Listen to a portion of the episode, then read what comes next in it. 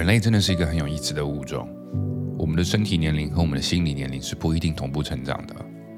可能你外表已经六十五岁了，但你习惯的沟通方式和你的情绪稳定性可能还维持在七岁。当然，相反也有可能你刚成年，可是你在感情处理方面已经非常有智慧了。情感处理上面，我并不是在说谈恋爱，只是单纯的心理年龄，更多在于知道如何处理自己内部的情绪的能力。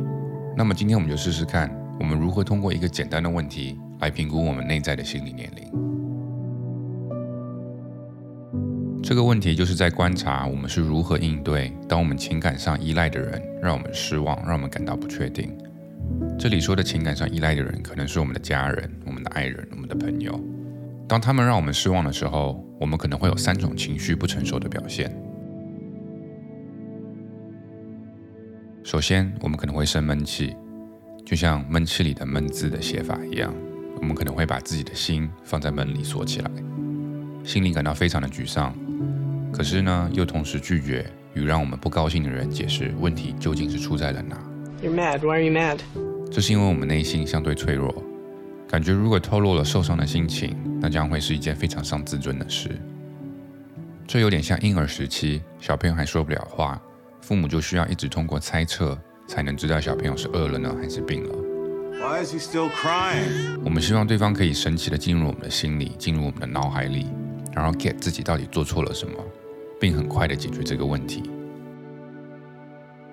其次，我们有可能会大发雷霆，我们会夸张对那些让我们失望的人发火，可能只是一件很小的事情，但是我们的怒气冲天。这个火气会让你自我觉得很有力量。但是，其实真正 powerful、内核很厉害的人，是不需要通过动那么大的气来解决问题的。说到这里，我又想到我刚开始打网球的时候，总是很想大力挥拍。每次的大力挥拍让我感觉非常 powerful，非常有力量，自己打的特别爽。但其实真实的球速比我想象中慢得多得多，打球的质量也很不稳定。然后慢慢的，等我的技术更加进一步之后。我发现力量其实不用很大，就能很从容地打出很有力量的球。可是我感觉这里面的原理是非常相似的。在我们的内心深处，我们可能感到失落和茫然，但我们认为重新获得控制权的唯一方法是效仿一个愤怒的皇帝或者一个被戏弄的老虎。这是因为我们的内心是感到恐惧和无助的。第三个反应是我们会变得很冷漠。当我们向一个人承认他们伤害到了我们，等于承认他们对我们某个部分的情绪是有掌控的，这是一件非常非常需要勇气的事情。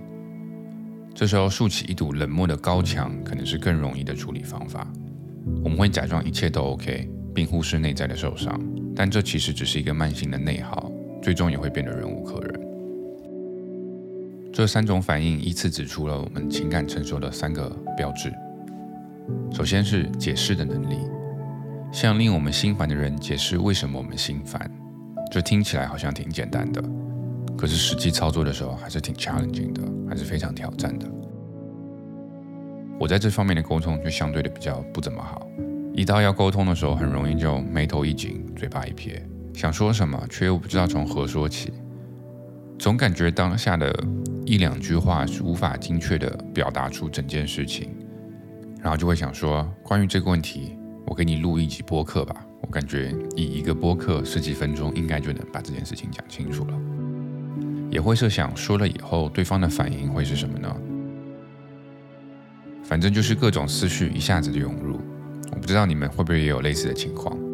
如果有的话，一个简单的解决方式是，我们得相信，即使在这个氛围非常紧张的时刻，你在沟通的对方并不是你的敌人。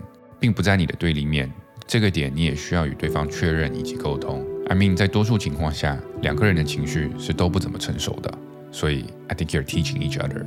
So 你得与对方说，咱俩不是敌人，而是站在一起的，并肩的在解决一个问题。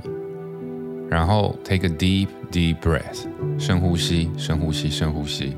然后你的脑海里就会跳出你需要的那些 words，你需要的那些词，那些用来解释问题的这些词。And everything's gonna be good。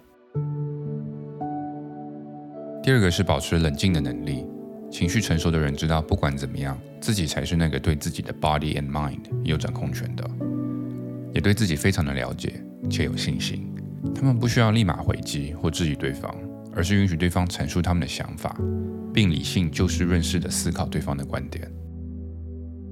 第三，情绪成熟的人是明白人本身是脆弱的，也接受自己有时候是脆弱的。他们知道，当自己与人打开心扉的时候，受伤的可能性也是非常高的。但是绝不会因为受伤的可能性而不去追求更好的人，而 let's say 更好的 experience。走，情感成熟的三个主要支柱就是沟通的能力、对自我的肯定和是否接受自己的脆弱。